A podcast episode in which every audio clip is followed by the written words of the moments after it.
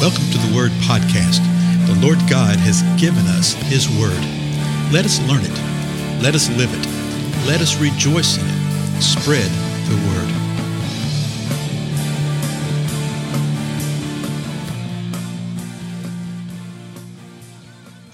Blessings, everybody. This is Dale. Thank you so much for joining with me today on the Word Podcast. So, if you've been thinking about that, Luke chapter 17, verse 5 and 6 that we looked at in the last episode, uh, folks, there's some seriously profound things here. Remember the response of the apostles in verse 5. The apostles said to the Lord, Increase our faith. the Lord said to them in verse 6, If you had faith like a mustard seed, you would say to this mulberry tree, Be uprooted, be planted in the sea, and it would obey you. so, is uh, what did the Lord speak to you about that? Just think about it. Has the cry been to join in with the apostles of increasing our faith. Increase our faith, increase our faith. Some really interesting things like about that. Uh, you know, uh, by definition, you, you're not a true believer unless you believe by faith. You're saved by faith. but then there's a spiritual gift of faith. And I believe there's a thing of that increase in our faith and the spiritual giftedness of faith. I think that would be a worthy cry for each one of us. Uh, at the time I'm doing this, as a matter of fact, uh, this episode right here is uh, January the 1st, January the 2nd of 2021, beginning of a new year, right? I think that might be a great cry for uh, us to increase our faith. But let me tell you, Jesus didn't stop there. When he said, "Be uprooted, be planted in the sea, and it would be, uh, it would obey you," he kept talking.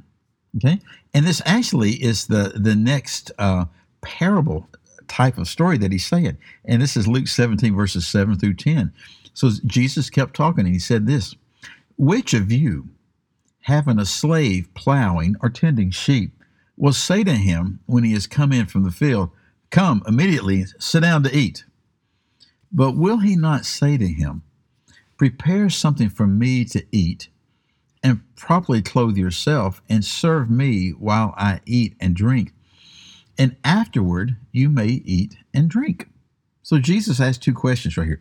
he's saying, Hey, you know, if you've got a slave and he's been out plowing all day, and or he's been out tending sheep, when he comes from the field, you don't sit there and say, Hey, come over here and sit down and have dinner with me, do you? He says, No, no, no. That wasn't the um, uh, uh, the pattern of their lifestyle, their system. It's a slave. So what do you say to the slave? You say, Hey, go prepare me something to eat first. And by the way, change your clothes and clean up prepare me some food, serve me some food, serve me what, and while I eat and while I drink, you serve me. And then after I eat and drink, then you may eat and drink. Verse 9. He does not thank the slave because he did the things which were commanded, does he? So there's three questions in a row that Jesus asked about this. And the last one, he's saying, hey, you, he doesn't sit there and thank the slave for simply being obedient and doing the things that he was commanded to do, does he? Verse 10. So, a little pointy conclusion right here.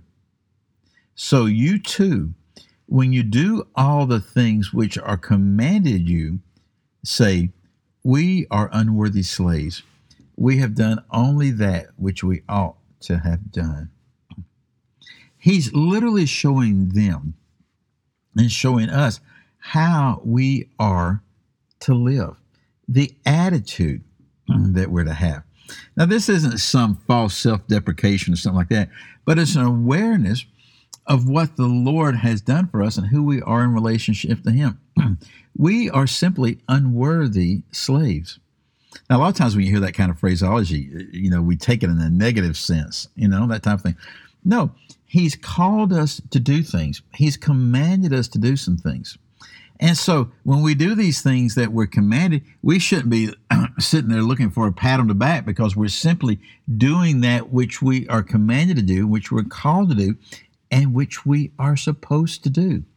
I find it interesting that Jesus ties this in with the thing about faith.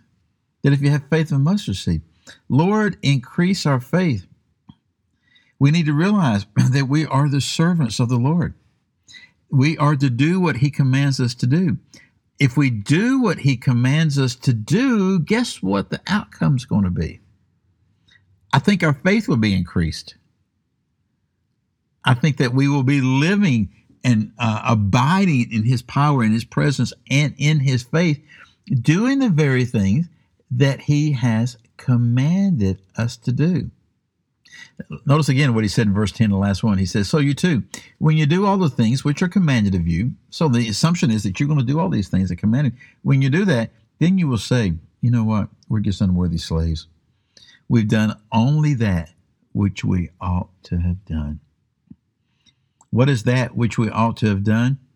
That which the Lord has called us to do that which the Lord, we see this in Ephesians, the very work that the Lord has planned for us before the foundations of all eternity, that that is what we are doing. That's what the Lord has called us to do. And again, this comes out of the statement that the disciples made Lord, increase our faith. And the Lord says, if you have faith in mustard seed, you'll say to this mulberry tree, be uprooted and be planted in the sea, and it would obey you. Which one of you, having a slave plowing or tending sheep, will say to him when he has come in from the field, Come immediately and sit down to eat? No.